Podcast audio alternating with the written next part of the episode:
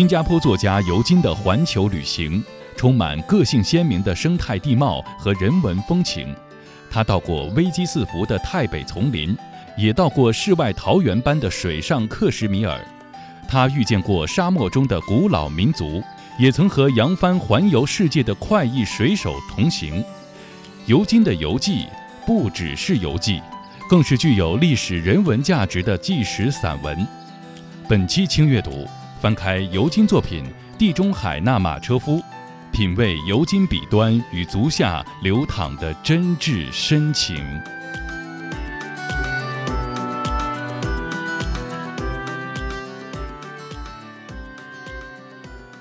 一九九五年，影片《三轮车夫》上映。这是越南著名导演陈英雄继《青木瓜之味》后的第二部作品，也是演员梁朝伟在《悲情城市》之后再次受到全世界瞩目的电影。影片中小人物的悲欢离合令人感叹，越南街头的三轮车也成为影迷不能忘记的风景。很多人到越南旅游，都想坐一坐三轮车。享受这种非常有特色的观光体验。新加坡作家尤金在越南旅游时也选择了三轮车观光，他还写下了一篇散文，记录这段令他难忘的经历。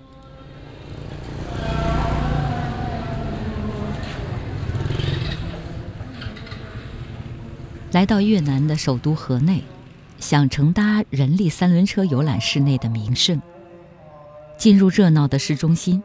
立刻便有多位三轮车夫同时围了上来，七嘴八舌的斗生意。根据旅游手册的指示，坐三轮车游览风光，每个小时最多只需要一万越南盾，和一美元。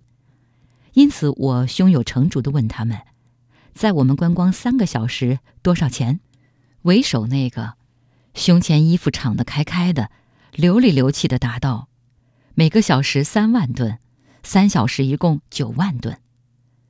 我把旅游册子翻开来给他看，他仰天大笑：“每小时一万吨，哈哈，太好笑了，实在太好笑了。”其他的三轮车夫也可恶的随声附和：“一万吨，你们走路去观光吧，坐什么三轮车啊？”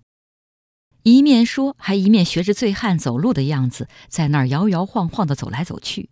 惹得我们十分光火，一言不发，转身就走。可是他们却又追了上来，问：“多少钱？你们要付多少钱？开个价呀！”远处有个三轮车夫，静静的站着，日胜直直的走向他，只简简单单的交谈了几秒，便携我坐上了他的三轮车。游览市区三个小时，他开价二点五万吨。他的名字唤作范迪，今年十九岁，去年刚读完中学，会说英语。他肤色黧黑黧黑的，眸子圆大圆大的，一张稚气的脸，不时露出无辜的笑容。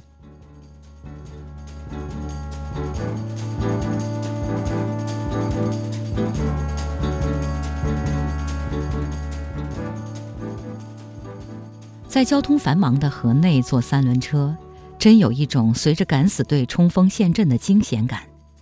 大卡车、面包车、电单车、三轮车从四方八面涌来，人人都不遵守交通规则。实际上，整个市区的交通乱成一团，根本也无规则可守。司空见惯的范迪，好似练就了神奇的隐身术。车子从横里杀出，从直里冲来，从后方挤上，从前方驶来，眼看就要碰撞在一起了。可是，他却不闪不避，从容自在地让他的三轮车从狭小的缝隙里，从千钧一发的惊险里，轻轻松松地溜了开去。有许多次，当庞大的汽车险险地擦身而过时，我失控地惊喊出声。他却气定神闲地说：“没问题了，别担心。”有时三轮车在路上简直就好似在与其他车子跳探戈舞，你进我退，我进你退，险状百出。我在层层而流的冷汗里，来到了环建湖。位于市区中心的环建湖，可说是河内一颗光可见人的大明珠。绿色的湖水温柔而安静。这湖有个脍炙人口的传说。相传黎朝太祖黎利起义之前，在湖中捞得一把宝剑，寒光四射，锐不可当，剑上还刻有“顺天”二字。黎利称帝之后，一日到湖上泛舟作乐，突然有只金龟游进游艇，黎利挥剑斩去，金龟闲闲地衔住宝剑，求水而去。黎利派人下水寻找。然而，金龟和宝剑却失去了踪影。后人传说，这宝剑原属金龟，他借出给黎利打天下。现在功德圆满，他便来把宝剑索取回去。自此，这湖便有了一个耐人寻味的名字——环剑湖。我在朴直绿树的环湖小径慢慢走着，看着。正想拍几张照片留念时，忽然想起，刚才匆匆忙忙的下车来，没把装着相机、旅游证件和美元的大皮包一起带下来。这一惊非同小可，双足好似着了火一样，飞快地赶到环建湖对面的街道去找范迪。可是站在这条车来车往的大街上，他却踪影全无。我的汗毛一根一根竖得直直的。正恨恨地痛骂自己的疏忽大意时，却又惊喜万分地看到他从另一个方向踏着三轮车朝我飞驰而来。三轮车上，我的大皮包安全稳当地搁在座位上。来到我跟前，范迪满脸大汗地道歉说：“这里车多，不能停，我去另外一边等你们。”虚惊一场之后，对于诚实可靠的范迪。也不由得另眼相看了。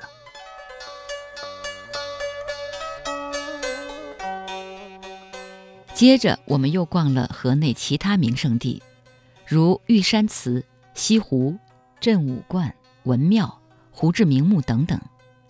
范迪是个心细如发的人，途中天空飘起了微尘般的细雨，他便立刻张开了三轮车的帐篷。雨一停。为了不影响我们的视线，他又立刻收起帐篷。有时从名胜出来，总看到他在细心地用布拭擦车子的座位。最后要看的一个名胜是建于十一世纪李朝时代的独柱寺。我看天色已晚，加上天气阴沉，便想不看了，把这意思告诉范迪。没有想到，他却坚持要载我们去看。他竖起了大拇指，无声地向我们解释了非看不可的原因。独柱寺是颇具创意的一座小建筑，它以木为原料，模仿莲花的形态，建在满是荷叶的池水里。远远看去，宛若巨型的木质莲花，确实是别有奇趣的。这范迪硬是要的。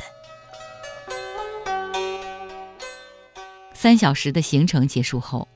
付给他原定的二点五万吨，另外再赏他一万吨小费，他喜不自抑，再三道谢而去。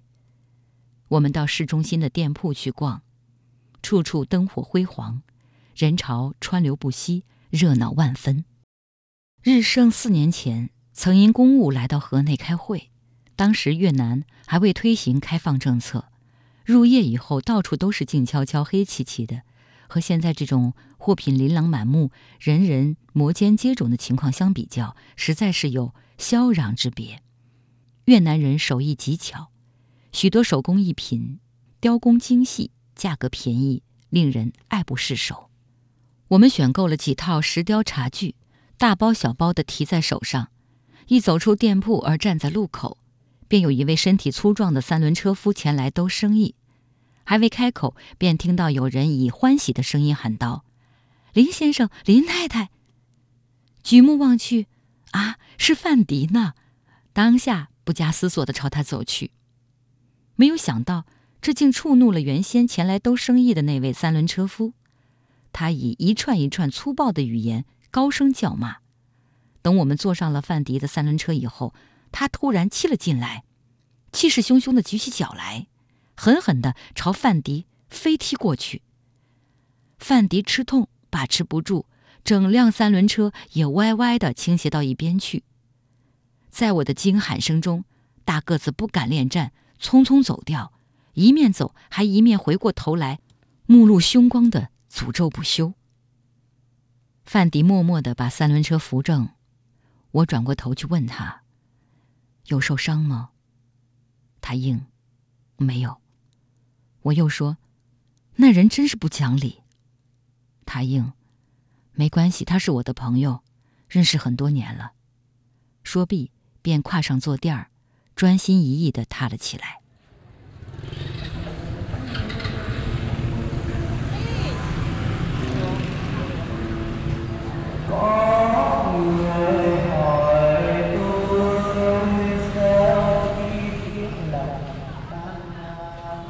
他把我们送返旅馆，我们放下东西，又乘搭他的三轮车去用晚餐。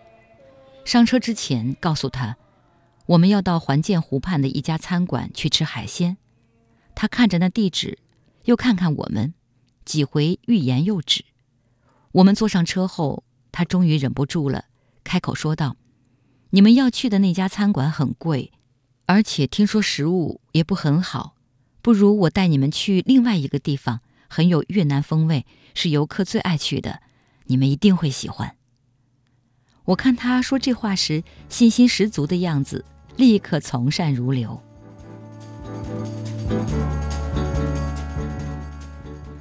三轮车穿越大街，走过小巷，走呀走的，终于停在一条行人多如过江之鲫的街道上，栉比鳞次的店铺。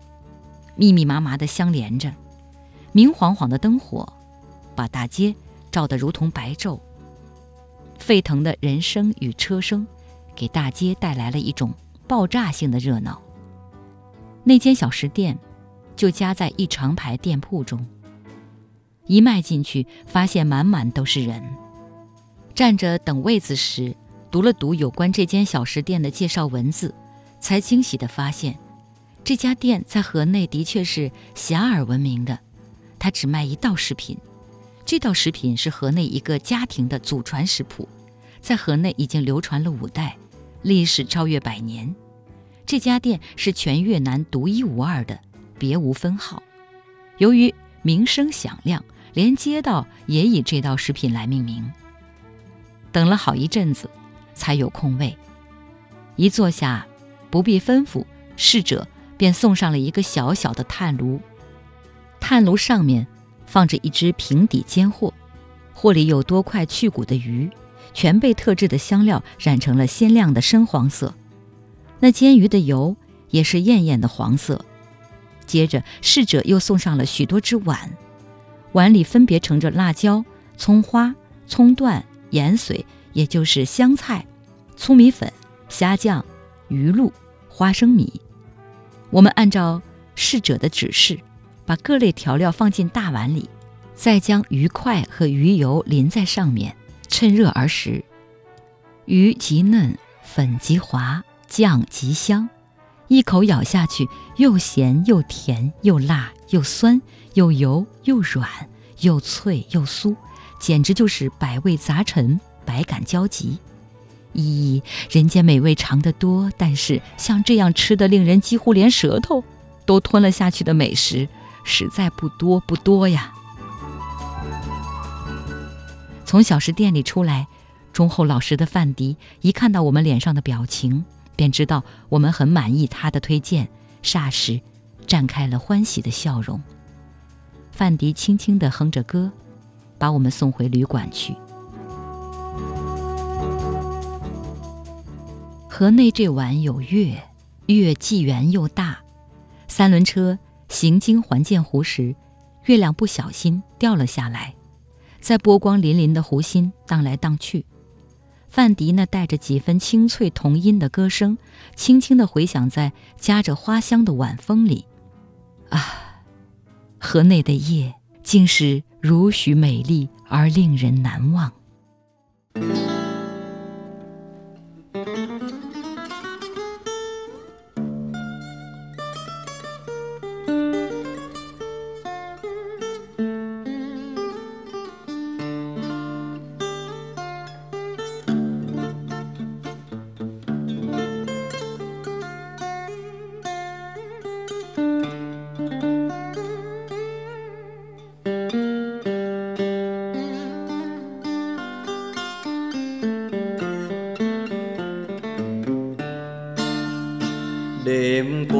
Tát nước sau đình, ra về bỏ quên bỏ quên cái áo vắt trên cành trên cành bông hoa xinh. Vội vàng quay lại đi tìm. Tình cờ anh gặp em gặp em đi cây ruộng chiêm cuối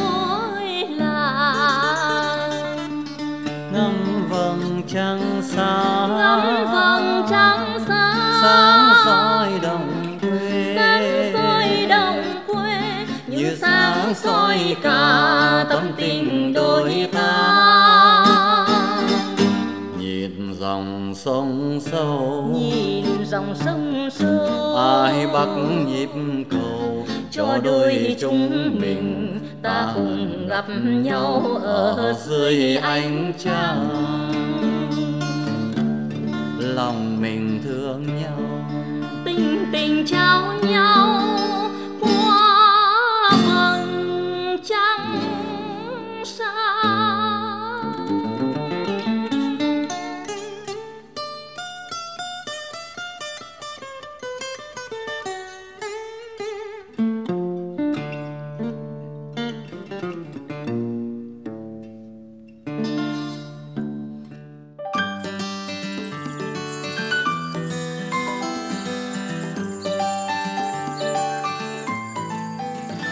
新加坡作家尤金的环球旅行，充满个性鲜明的生态地貌和人文风情。他到过危机四伏的泰北丛林，也到过世外桃源般的水上克什米尔。他遇见过沙漠中的古老民族，也曾和扬帆环游世界的快意水手同行。尤金的游记不只是游记，更是具有历史人文价值的纪实散文。本期轻阅读。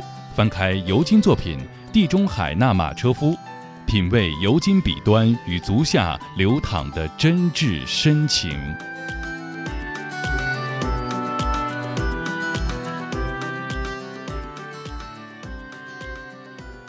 在越南河内，尤金坐了三轮车；在泰国普吉岛，他又坐上了嘟嘟车，体验了泰国的嘟嘟车观光。在普吉岛上的马兹一文中，他写道：“对于马兹来说，旅馆是树，旅客是兔子。每天早上八点，他都静静地驻候在旅馆外面。这天早上，我们刚走出旅馆，马兹便迎了上来，一脸都是灿烂的、使阳光晃动的笑。朋友，要坐嘟嘟车游览美丽的普吉岛吗？”嘟嘟车是泰国普吉岛上一种极为普遍的公共交通工具，有点像小型货车。然而后面不设车门，两旁窗口敞开，坐在里面凉风扑面，而又能自由地欣赏窗外的景物。我的两个孩子一看到他的嘟嘟车，立刻大乐，如猴子般跳了上去。此刻，我觉得自己已经成了砧板上的鱼肉。我告诉他，希望看看古老的街市、瀑布、沙滩、寺庙等等，大约半天的行程。问他所价多少？出乎意料，他并没有狮子大开口，只是平平实实的说：“五百铢吧。”虽然觉得他出价合理，然而我还是习惯性的削价：“四百铢吧。”夫人，他搔了搔那一头卷曲的黑发，好脾气的微笑着说。我向来都不随意开高价的，你也别削价了好吗？如果你一定要减，那就算四百九十九铢吧，如何？我扑哧一声笑了出来，在笑声里，一家子欢天喜地的上了他的嘟嘟车。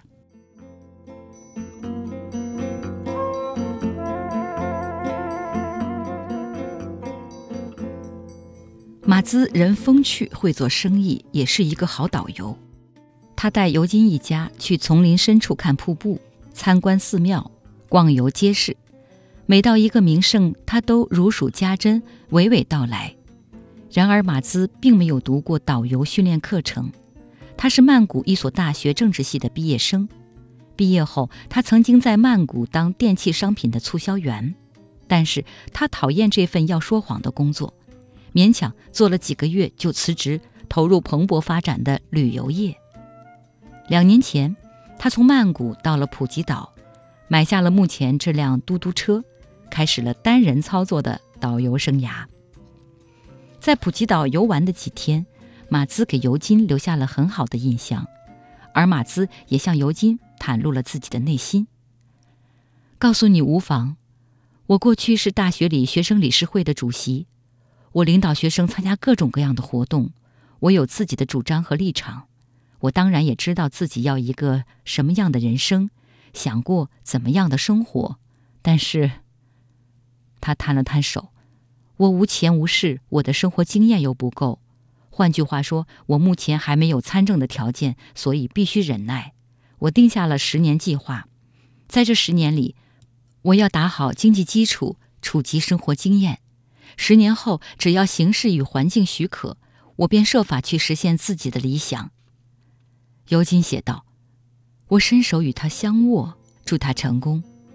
昨天还把他看成一个为了面包而牺牲理想的人，真是惭愧啊。”听其言，观其行，相处中的许多事情令尤金觉得马兹为人可敬。回新加坡后，偶尔他也会想。十年后若再去普吉岛，第一桩事便去问当地民众，政坛上可有一名廉洁的长官，名字唤作马兹的。今天的轻阅读，我们分享的是新加坡作家尤金的两篇散文，希望各位喜欢。主播周薇代表责任编辑丁旭，感谢各位的收听，下期再约。